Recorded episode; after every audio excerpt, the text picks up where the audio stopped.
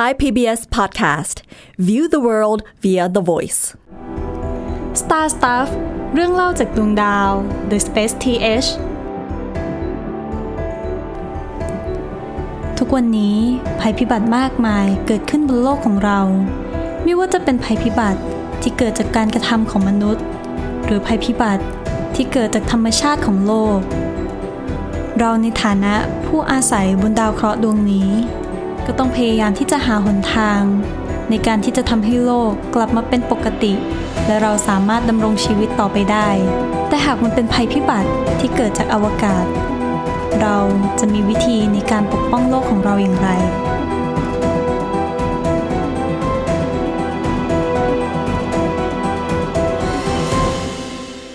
สวัสดีค่ะ น้ำหวานพิรมนกำเนิดมณีค่ะ คาดว่าคุณผู้ฟังหลาย ๆ คนเนี่ยอาจจะเคยได้เห็นวิดีโอตามโซเชียลมีเดียที่มีการปรากฏของแสงว่าประหลาดขึ้นมาบนท้องฟ้า ซึ่งอาจจะทำให้เกิดความสงสัยว่าเฮ้ยวัตถุนั้นมันคืออะไร มันจะคืออุกกาบาตที่จะมาพุ่งชนโลกของเราหรือเปล่า หรืออาจจะเคยได้เห็นข่าวดาวเคราะห์น้อยเคลื่อนที่เข้าใกล้โลก อย่างล่าสุดที่มีข่าวที่ทำให้ผู้คนตื่นตระหนกกันอย่างมากเลยนี่ก็คือ วันที่ 18 มกราคมเนี่ยได้มี ดาวเคราะห์น้อย 1994 PC1 โคจรเข้ามาใกล้โลกค่ะ อย่างภาพยนตร์ที่ถูกเป็นที่พูดถึงอย่างมากมายเลยในช่วงนี้ก็คือเรื่อง Don't Look Up ที่ฉายทาง Netflix เนี่ย ก็ได้มีการพูดถึงการที่ดาวหางเนี่ยจะมาพุ่งชนโลกของเราเหมือนกัน โดยทางศาสตราจารย์โมนิกาเกรดี ซึ่งเป็นผู้เชี่ยวชาญทางด้านวิทยาศาสตร์ดาวเคราะห์และอวกาศ จาก Open University เนี่ยค่ะ ก็ได้ให้สัมภาษณ์ว่า จริง ๆ แล้วโลกของเราเนี่ยจะต้องได้เจอกับเหตุการณ์ดาวเคราะห์น้อยถล่มโลกในทุกๆ 50 ล้านปี แล้วก็อย่างที่เรารู้กันเนาะว่า ครั้งล่าสุดที่มันได้เกิดขึ้นเนี่ย มันก็คือเหตุการณ์ที่นำไปสู่การสูญพันธุ์ของไดโนเสาร์นั่นเอง ซึ่งก็คือเกิดขึ้นเมื่อ 65 ล้านปีก่อน นั่นหมายความว่า โลกของเราเนี่ยอยู่รอดแบบเกินกำหนดมากว่า 15 ล้านปีแล้ว เพราะฉะนั้นมันก็เป็นเรื่องที่สำคัญมากๆเลยที่เราจะต้องศึกษาเกี่ยวกับวัตถุที่โคจรรอบดวงอาทิตย์ที่วงโคจรของมันอาจจะมาทับวงโคจรของโลก แล้วก็ทำให้พุ่งชนเข้ามาในโลกของเราได้ มันก็เลยได้เกิดภารกิจหนึ่งที่จะช่วยคุ้มครองโลกของเราจากเหล่าดาวเคราะห์น้อยเหล่านั้นได้ โดยที่ภารกิจนี้เนี่ยมีชื่อว่า Double Asteroid Redirection Test หรือ DART ที่ทางนาซาเนี่ยได้ปล่อยตัวไปเมื่อวันที่ 24 พฤศจิกายน กับจรวด Falcon 9 ของ SpaceX นั่นเอง วันนี้เราก็เลยจะมาทำความเข้าใจเกี่ยวกับความเสี่ยงที่ดาวเคราะห์น้อยจะพุ่งชนโลก แล้วก็มาทำความรู้จักกับภารกิจ DART ที่จะเป็นจุดเริ่มต้นของการเรียนรู้ที่จะปกป้องดาวเคราะห์ที่เราอยู่อาศัย ปกป้องเผ่าพันธุ์มนุษย์ของเรา ก่อนอื่นเรามาทำความรู้จักกับ เจ้าวัตถุที่มีโอกาสที่จะพุ่งชนเข้ามาในโลก และจะส่งผลร้ายแรงกับมนุษยชาติได้ ซึ่งเราจะพูดถึงวัตถุ 3 อย่าง นั่นก็คือ ดาวเคราะห์น้อย ดาวหาง และอุกกาบาต ดาวเคราะห์น้อยก็คือ เศษซากวัสดุที่ไม่สามารถที่จะรวมตัวกันจนเกิดเป็นดาวเคราะห์ได้ ทั้งนี้ก็เนื่องจากว่าไอ้เจ้าเศษซากเหล่านี้เนี่ยมันถูกแรงโน้มถ่วงมหาศาลของดาวพฤหัสดึงดูดจึง เหมือนมันไม่สามารถที่จะเอาชนะ แล้วก็มาดึงดูดซึ่งกันและกันจนรวมตัวกันเป็นดาวเคราะห์ได้นั่นเอง อีกทั้งพอมวลมันน้อยมากๆ มันก็ทำให้แรงโน้มถ่วงเนี่ยไม่มากพอที่จะชนะแรงยึดเหนี่ยวระหว่างสสารของตัวมันเองได้จึงทำให้รูปร่างเนี่ยจะเป็นทรงที่ไม่สมมาตร แล้วก็น้อยมากที่จะมีลักษณะเป็นทรงกลม โดยดาวเคราะห์น้อยในระบบสุริยะเนี่ยจะพบได้มากตรงบริเวณระหว่างดาวอังคารกับดาวพฤหัส ที่เราเรียกมันว่าแถบดาวเคราะห์น้อยหรือ asteroid belt และด้วยมวลที่น้อยมากๆ และรูปร่างที่ไม่ได้สมมาตรเนี่ย มันก็ได้ส่งผลต่อวงโคจรของเจ้าดาวเคราะห์น้อยเหล่านี้ ก็คือ ดาวเคราะห์น้อยส่วนใหญ่จะมีวงโคจรที่ไม่ได้อยู่ในระนาบสุริยวิถี โดยระนาบสุริยวิถีก็คือระนาบที่เราสามารถเห็นการเคลื่อนที่ของ ดวงอาทิตย์และดาวเคราะห์ดวงอื่นๆ ในระบบสุริยะได้ เนื่องจากวงโคจรของดาวเคราะห์ที่โคจรรอบดวงอาทิตย์เนี่ยค่อนข้างที่จะเป็นไปตามระนาบเดียวกัน อาจจะมีมุมที่แตกต่างกันไปนิดหน่อย แล้วก็อาจจะมีความรีที่มากน้อยแตกต่างกันไป แต่ว่าเจ้าดาวเคราะห์น้อยเนี่ยระนาบการโคจรของมันเนี่ยมันกลายเป็นวงรีที่สามารถเข้ามา ซ้อนทับวงโคจรของดาวเคราะห์ดวงอื่น ๆได้ และนั่นก็คือมันสามารถที่จะ โคจรเข้ามา ตัดกับวงโคจรของโลกจนอาจจะเข้าใกล้โลกได้ โดยดาวเคราะห์ในระบบสุริยะทั้งหมดมีมากกว่า 6 0 0 0 0 0ดวง โดยที่มากกว่า 20,000 ใน 6 0 0 0 0นั้นเนี่ย นับว่าเป็น near earth objects หรือก็คือวัตถุที่อยู่ใกล้โลก ทีนี้เรามากันที่ดาวหาง ดาวหางเนี่ยถูกขนานนามว่าเป็นเหมือนก้อนหิมะสกปรก เนื่องจากมันเป็นก้อนน้ำแข็งหรือก๊าซแช่แข็งต่างๆ ที่มาจากบริเวณหนาวเหน็บ เลยวงโคจรของดาวเนปจูนออกไป แล้วก็ได้เข้ามาโคจร เป็นวงรี คล้ายๆกับดาวเคราะห์น้อย รอบดวงอาทิตย์ โดยความพิเศษของดาวหางเนี่ยพอมันเป็นน้ำแข็งหรือเป็นก๊าซแช่แข็งเนี่ยพอมันมาโคจรรอบดวงอาทิตย์ มันก็ได้ทำให้เกิดการระเหิดของเจ้าแก๊สแช่แข็งเหล่านั้น เมื่อได้รับความร้อนหรือว่ารังสีจากดวงอาทิตย์จึงทำให้เราสามารถที่จะสังเกตเห็นแสงสีที่ออกมาเป็นส่วนหางของดาวหางนั้นได้ และในระหว่างที่มันได้โคจรรอบดวงอาทิตย์เนี่ย แล้วมันก็ถูกทำให้เกิดการระเหิดจนทิ้งร่องรอยต่างๆ ของดาวหางเอาไว้ระหว่างวงโคจรของมันเนาะ และเมื่อโลกเนี่ยได้โคจรไปใกล้กับบริเวณที่เหมือนเป็นเศษซากหรือว่าฝุ่นผงของเจ้าดาวหางที่เคยได้โคจรผ่านบริเวณนั้นเนี่ย ก็ได้ทำให้เจ้าเศษซากเหล่านั้นเนี่ยเข้ามาในชั้นบรรยากาศของเรา จน เกิดเป็นสิ่งที่เราเรียกว่าดาวตกขึ้นมานั่นเอง ก็จะสังเกตได้ว่าเวลาที่มีประกาศปรากฏการณ์ทางดาราศาสตร์แต่ละปีเนี่ยในช่วงเดิมๆของแต่ละเดือนเนี่ยมันก็จะมีเหมือนเป็นดาวตกประจำฤดูอย่าง ดาวตกวันแม่ที่จะเกิดในช่วง 12 สิงหาคม อันนี้ก็คือเกิดจากการที่โลกของเราได้โคจรวนรอบดวงอาทิตย์ แล้วก็กลับไปยังจุดเดิม ซึ่งนี่ก็คือวิธีการที่เราเรียกมันเป็น 1 ปีถูกไหมเพราะฉะนั้นเนี่ย พอมันโคจรกลับไปที่เดิมมันก็ได้ไปเจอกับเจ้าเศษฝุ่นผงต่างๆ เหล่านี้เหมือนเดิมก็ทำให้เกิดดาวตกในบริเวณเดิมนั่นเอง ต่อมาเลยคือ อุกกาบาตอุกกาบาตคือเกิดจากการที่เศษซากของดาวเคราะห์น้อยที่มันโคจรผ่านวงโคจรของโลกมันหลงเหลืออยู่แล้วทีนี้ก็ได้เข้ามาในชั้นบรรยากาศของโลก โดยปกติเนี่ยมันก็ได้ทำให้เกิดดาวตกเหมือนกัน ซึ่งก็คือเกิดจากการที่มันเสียดสีกับชั้นบรรยากาศ จนเกิดเป็นความร้อนแล้วก็ติดไฟจนเราสามารถสังเกตเห็น แสงว่าบนท้องฟ้าได้ โดยด้วยความเร็วที่สูงมากๆ ประมาณ 40-70 กิโลเมตรต่อวินาทีเนี่ยมันก็ได้ทำให้เกิดการเสียดสีจนเกิดความร้อนมากพอที่จะเผาไหม้ให้เจ้าวัตถุเหล่านั้นเนี่ยมันไม่ได้ตกลงมาถึงโลกของเรา แต่ทีนี้ ถ้าวัตถุพวกนั้นมันตกลงมาจนกระทบโลก เราก็จะเรียกมันว่าอุกกาบาตทีนี้พอเราได้เข้าใจถึงภัยพิบัติในอวกาศที่อาจจะส่งผลต่อโลกของเราได้เนี่ยก็เลยทำให้เกิดความคิดที่จะปกป้องโลกจากภัยพิบัติเหล่านั้น หรือเราเรียกมันว่า planetary defense ซึ่งลองคิดดูว่าถ้าดาวเคราะห์น้อย มันกำลังจะพุ่งเข้ามาชนโลกจริง ๆ เนี่ย เราจะป้องกันยังไงได้บ้าง ซึ่งถ้าเราใช้วิธีการตั้งรับอย่างการอพยพ ถ้าเรารู้ว่ามันกำลังจะพุ่งเข้ามาชนเนี่ยมันก็อาจจะไม่ทันแล้ว หรือบางทีมันอาจจะแรงสั่นสะเทือนเนี่ยมันอาจจะมากพอที่จะสั่นสะเทือนไปทั้งโลกจนไม่มีพื้นที่ที่ปลอดภัยพอที่จะรักษาเผ่าพันธุ์มนุษย์ไว้ได้ เพราะฉะนั้นเนี่ยแทนที่เราจะโฟกัสกับการตั้งรับเนี่ยเราก็ต้องใช้วิธีการป้องกันเนาะก็คือไม่ให้มันเกิดการที่มันจะเข้ามาชนได้เลย ทีนี้มันก็เป็นไปได้หลายอย่างที่เราจะ ป้องกันโลกจากดาวเคราะห์น้อยเหล่านั้น ไม่ว่าจะเป็นเรื่องของการเปลี่ยนเส้นทางการเคลื่อนที่ของมัน โดยการใช้แรงโน้มถ่วง หรือว่าการระเบิดผิวดาวเคราะห์น้อยออก เพื่อที่มันจะได้ไม่ต้องโคจรมาถึงเราหรือว่า แรงสะเทือนของมันอาจจะไม่ได้มากขนาดนั้น หรืออย่างในภาพยนตร์ Armageddon และ Deep Impact เนี่ยก็ได้มีการใช้ระเบิดนิวเคลียร์เพื่อที่จะทำลายดาวเคราะห์น้อย หรือดาวหางที่กำลังจะพุ่งชนเข้ามาในโลก และภารกิจดาร์ตก็เป็นอีกหนึ่งวิธีที่จะปกป้องโลกด้วยเช่นกัน ทีนี้เราลองมาทำความรู้จักดาร์ตโดยเริ่มจากชื่อของภารกิจก่อนเลย ชื่อเต็มก็คือ Double Asteroid Redirection Test หรือแปลว่าการทดสอบการเปลี่ยนทิศของดาวเคราะห์น้อยคู่ โดยการเปลี่ยนทิศดาวเคราะห์น้อยเนี่ยก็คือการเข้าไปพุ่งชน โดยเป้าหมายในการพุ่งชนคือดาวเคราะห์น้อยไดมอร์ฟอสซึ่งโคจรอยู่กับดาวดิดิมอส นั่นก็เลยเป็นเหตุผลที่เราเรียกมันว่า Double Asteroid เพราะว่ามันเหมือนเป็นระบบดาวเคราะห์น้อยคู่เนาะ โดยไดมอร์ฟอสเนี่ย เป็นดาวเคราะห์น้อยที่มีขนาดเส้นผ่านศูนย์กลางประมาณ 170 เมตร และอยู่ห่างจากโลกของเราออกไปประมาณ 11 ล้านกิโลเมตร และยานดาร์ตเนี่ยจะพุ่งชนเข้าไปยังดาวเคราะห์น้อยดวงนี้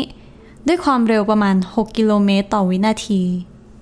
ซึ่งจริงๆแล้วเนี่ยมันไม่ได้มีความเสี่ยงในการที่จะพุ่งชนโลกแต่อย่างใด แต่อย่างที่บอกก็คือภารกิจนี้เป็นภารกิจทดสอบ เราเพียงแค่เลือกดาวเคราะห์น้อยที่เหมาะสมต่อการที่เราจะทดสอบได้ว่า ถ้าไอ้เจ้าโผลตัวนี้เนี่ยไปพุ่งชนเนี่ยมันจะสามารถที่จะเปลี่ยนวิธีการโคจรได้ไหมและเปลี่ยนไปอย่างไรบ้าง โดยวิธีการพุ่งชนนี้เราเรียกมันว่า kinetic impact หรือก็คือการใช้พลังงานจลน์ในการที่ไปเปลี่ยนวงโคจรของดาวเคราะห์น้อย หน้าตาของตัวยานดาร์ตเนี่ยก็จะเป็นกล่องสี่เหลี่ยมขนาด 1.2คูณ1.3คูณ1.3 เมตร ตอนยังไม่ได้กางออก และเมื่อกางออกแล้วเนี่ยก็จะมีขนาด 1.8คูณ1.9คูณ2.5 เมตร โดย 2 ด้านของตัวยานดาร์ตเนี่ยก็ได้มีแผงโซลาร์เซลล์ติดไปด้วย ซึ่งมันจะพิเศษกว่าแผงโซลาร์เซลล์ทั่วไป เพราะว่ามันเป็นแผงโซลาร์เซลล์ที่สามารถม้วนออกมาได้ ซึ่งชื่อของมันคือ roll out solar array หรือ ROSA พอมันใช้วิธีการม้วนได้แทนที่มันจะกางออกมาเนี่ย มันก็จะทำให้มันมีขนาดที่เล็ก แล้วก็บางกว่าแผงโซลาร์เซลล์ทั่วไปมาก ซึ่งความหนาของมันเนี่ยมีเพียงแค่ไม่กี่มิลลิเมตรเท่านั้นเอง และเมื่อตัวโลซาได้ม้วนตัวออกมาเนี่ย มันก็จะมีความยาวถึงด้านละ 8.6 เมตร ซึ่งถือว่าค่อนข้างที่จะยาวมากเลยทีเดียว โดยน้ำหนักรวมของยานจะอยู่ที่ประมาณ 500 กิโลกรัมโดยดาร์ตไม่ได้มีเพียงแค่กล่องสี่เหลี่ยมที่จะพุ่งชนไปยังดิดิมอส แล้วก็ ปีกโซลาร์เซลล์เพื่อที่จะให้พลังงานแก่มันเพียงเท่านั้น แต่มันยังมีเทคโนโลยีที่ได้ติดตั้งไปกับตัวยาน เพื่อที่จะทำให้ภารกิจนี้เป็นภารกิจที่ได้ประโยชน์สูงสุดในการปกป้องโลกของเรา โอเค เรามาเริ่มกันที่อุปกรณ์ตัวแรกบนยานดาร์ตกัน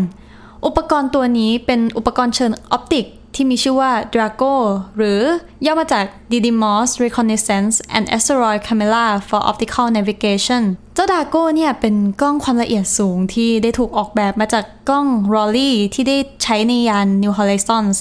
ที่ได้ถ่ายภาพดาวพลูโตให้เราเนาะ โดย Draco เนี่ย จะถูกนำมาใช้ในการเล็งเป้าหมาย เพื่อที่จะได้ล็อกเป้าหมายเพื่อทำการพุ่งชนเข้าไปหาเป้าหมายนั้น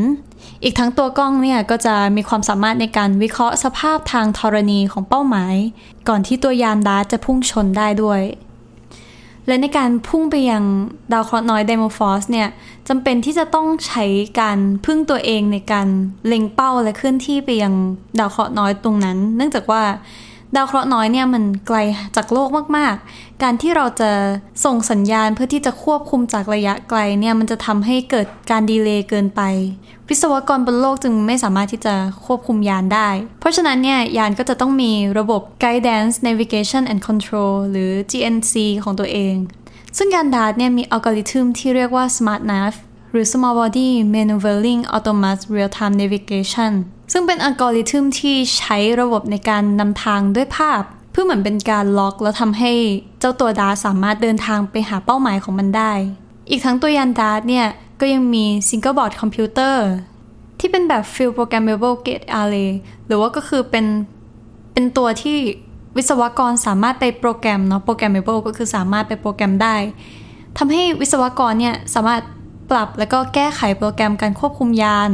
ปรับระบบการวิเคราะห์ภาพการสื่อสาร แล้วก็การเคลื่อนที่ของยานได้ โดยขั้นตอนการเคลื่อนที่ของเจ้าตัวยานดาร์ตที่จะพุ่งชนไปยังดาวเคราะห์น้อยไดมอร์ฟอสเนี่ย ก็จะถูกบันทึกภาพเอาไว้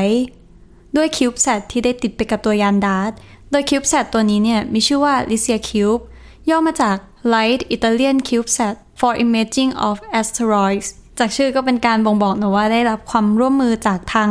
องค์การอวกาศอิตาลี โดยที่ LICIACube เนี่ย จะแยกตัวออกจากตัวยานดาร์ต5วันก่อนที่เจ้ายานดาร์ตจะพุ่งชน เพื่อที่จะทำให้มันสามารถที่จะถ่ายรูประหว่างยานดาร์ตพุ่งชนดาวเคราะห์น้อยได้ และนอกจากนั้นก็ยังถ่ายภาพหลุมที่เกิดจากการชนเพื่อนำมาวิเคราะห์ข้อมูลต่างๆ ได้อีกด้วย อีกอย่างที่น่าสนใจเกี่ยวกับการพุ่งชนของยานดาร์ตเนี่ย คือยานดาร์ตได้ใช้เครื่องยนต์ในการขับเคลื่อนของมันเป็นเครื่องยนต์ไอออนของนาซา โดยมีชื่อเรียกว่า NEXI หรือย่อมาจาก NASA's Evolutionary Xenon Thruster Commercial ซึ่งเป็นเครื่องยนต์ไอออนที่สามารถผลิตกำลังขับเคลื่อนได้สูงสุดประมาณ 6.9 กิโลวัตต์และต่ำสุด 0.5 กิโลวัตต์ โดยเจ้า NEXI เนี่ยเป็นเครื่องยนต์ที่ถูกพัฒนาต่อมาจากเครื่องยนต์ไอออน ที่ใช้บนยานดอน และ Deep Space 1 นั่นเอง และตอนนี้ยานดาร์ตเนี่ยก็ได้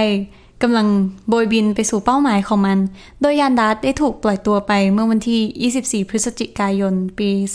2564 หรือก็คือเมื่อปีที่ผ่านมานี้ โดยการปล่อยตัวของมันเนี่ยได้เดินทางไปกับจรวด Falcon 9 โดยมันจะขึ้นที่ไปยังจุด intercept กับระบบดาวเคราะห์น้อยคู่ดิดิมอสณจุดที่ระบบดาวเคราะห์น้อยคู่นี้เนี่ยเคลื่อนที่เข้ามาใกล้โลกมากที่สุด โดยที่จุด perihelion ของดิดิมอสเนี่ยมันจะห่างจากดวงอาทิตย์เพียงแค่ 1.0133 AU โดยนิยามของ 1 AU ก็คือ ระยะทางจากโลกถึงดวงอาทิตย์เนาะนั่นหมายความว่าเป้าหมายของเราหรือไดมอร์ฟอสในระบบดาวเคราะห์น้อยดิดิมอสเนี่ยจะอยู่ห่างจากโลกของเราเพียงแค่ 0.0133 AU หรือพูดง่ายๆ ก็คือเพียงแค่หนึ่งในร้อยของระยะทางจากโลกไปถึงดวงอาทิตย์เท่านั้นเอง โดยตอนนั้นเนี่ยเราจะสามารถสังเกตเห็น ระบบดาวเคราะห์น้อยคู่นี้ได้เหมือนมันเกิดลักษณะคล้ายกับสุริยุปราคา ก็คือการที่ไดมอร์ฟอสเนี่ย มันเคลื่อนที่มาตัดผ่านดิดิมอสทำให้ง่ายต่อการสำรวจและการเปรียบเทียบภาพ โดยการถ่ายรูปจากกล้องโทรทรรศน์ภาคพื้นดิน ซึ่งด้วยระยะทางที่ใกล้กับโลกมาก ๆ เนี่ย มันก็ทำให้ เราสามารถที่จะเก็บข้อมูลโดยกล้องโทรทรรศน์บนพื้นโลกได้เนาะแต่ถึงแม้ว่ามันจะดูเป็นระยะทางที่ใกล้มาก มันก็ ไม่ได้ใกล้พอและก็ขนาดก็ไม่ได้ใหญ่พอที่จะทำให้เราสามารถที่จะสังเกตเห็นได้ด้วยตาเปล่า และมันก็มืดมากๆด้วย เพราะว่าเจ้าดาวเคราะห์น้อยเนี่ยมันมีองค์ประกอบหลักคือคาร์บอน โดยคาร์บอนเนี่ยมันมีความสามารถในการดูดซับแสงได้ดีทำให้มันไม่ได้สะท้อนแสงกลับมายังโลกมากพอที่เราจะสามารถมองเห็นได้ด้วยตาเปล่าและคาดว่ายานดาร์ตเนี่ยจะสามารถที่จะพุ่งชนไปยังไดมอร์ฟอสได้ที่ประมาณวันที่ 26 กันยายน ปี 2565 นี้ หลังจากนั้นกล้องโทรทัศน์ต่างๆ ของนาซาก็คงจะทำการ แทร็กทิศทางแล้วก็วิถีวงโคจรของไดโมฟอสที่เปลี่ยนไป เพื่อที่เราจะได้ศึกษาความเป็นไปได้ ของการป้องกันการพุ่งชนของดาวเคราะห์น้อยมายังโลก ด้วยวิธีการปรับเปลี่ยนวิถีการโคจรวิธีนี้ และภารกิจดาร์ตก็จะเป็นจุดเริ่มต้นที่ให้ข้อมูลในการที่เราจะปกป้องภัยพิบัติทางอวกาศที่จะเกิดขึ้นกับโลก และจะส่งผลต่อมวลมนุษยชาติ ซึ่งจริงๆแล้วเนี่ยส่วนตัวของเราเองเนี่ยเรามีคำถามมากมายเกี่ยวกับภารกิจดาร์ตนี้ เนื่องจากมันดูเป็นเรื่องที่ใหญ่มากเลยกับการที่ เราส่งยานอวกาศออกไปเปลี่ยนวงโคจรของดาวเคราะห์น้อย ซึ่งมันเหมือนเป็นการเปลี่ยนวิถีการเป็นไปของธรรมชาติที่มันเหมือนจักรวาลได้สร้างมาแล้วว่า วงโคจรของ ระบบดาวเคราะห์น้อยดีดิมอสเนี่ยมันจะต้องเคลื่อนที่ตามวิถีนี้ แต่เรามนุษย์ตัวเล็กๆ สิ่งมีชีวิตตัวเล็กๆกำลังไปปรับเปลี่ยนสิ่งที่จักรวาลได้ออกแบบมา ตอนแรกเราก็คิดว่า มนุษย์เรายาโสโอหังเกินไปหรือเปล่ากับการที่ต้องการที่จะรักษาไว้ซึ่งเผ่าพันธุ์ของตัวเองโดยการที่ออกไปปรับเปลี่ยนอะไรที่ดูใหญ่เกินตัวไปมาก ๆ เลย มันดูเป็นการฝืนธรรมชาติหรือเปล่า แต่เมื่อเราลองคิดดูอีกที ไม่ว่าสิ่งมีชีวิตชนิดใดก็ตามเนี่ย ต่างก็พยายามที่จะหาหนทางที่จะดำรงไว้ซึ่งเผ่าพันธุ์ของตัวเอง ซึ่งนั่นก็คือสิ่งที่ธรรมชาติได้กำหนดมาเหมือนกัน หรือจริงๆ แล้ว การที่มนุษย์ได้ริเริ่มภารกิจดาร์ตได้มีความคิดที่จะขึ้นไปปรับเปลี่ยนวงโคจรของดาวเคราะห์น้อย เพื่อรักษาโลกของเราเอาไว้ เพื่อดำรงไว้ซึ่งเผ่าพันธุ์มนุษย์ ก็คือสิ่งหนึ่งที่ธรรมชาติได้ฝังเข้ามาในมนุษย์เหมือนกัน ซึ่งตัวเราเองก็คงจะไม่สามารถที่จะหาคำตอบได้ว่า อะไรคือสิ่งที่ถูกต้องที่สุด และเราคิดว่าก็คงจะไม่มีใครที่จะเป็น universal judge หรือว่าจะเป็นผู้ตัดสินระดับจักรวาลว่านี่คือสิ่งที่ธรรมชาติได้วางมา เราคงไม่รู้ว่าสิ่งที่เรากำลังทำคือสิ่งที่ธรรมชาติได้กำหนดมา หรือเรากำลังฝืนธรรมชาติอยู่ แต่ไม่ว่าจะด้วยเหตุใดก็ตาม เราคิดว่ามนุษย์ก็คงจะไม่หยุดที่จะพัฒนาเทคโนโลยี คงไม่หยุดที่จะแสวงหาความรู้ใหม่ ๆ เพื่อที่จะทำให้เราได้เข้าใจจักรวาลได้มากขึ้น และเพื่อที่จะปกป้องไว้ซึ่งโลกของเรา และคงไว้ซึ่งเผ่าพันธุ์มนุษย์ และภารกิจดาร์ตก็นับว่าเป็นสัญลักษณ์ แห่งความทะเยอทะยาน ในการรักษาเผ่าพันธุ์ของเรานั่นเองสำหรับวันนี้น้ำหวานเพรมนกำเนิดมณี ขอลาไปก่อน สวัสดีค่ะ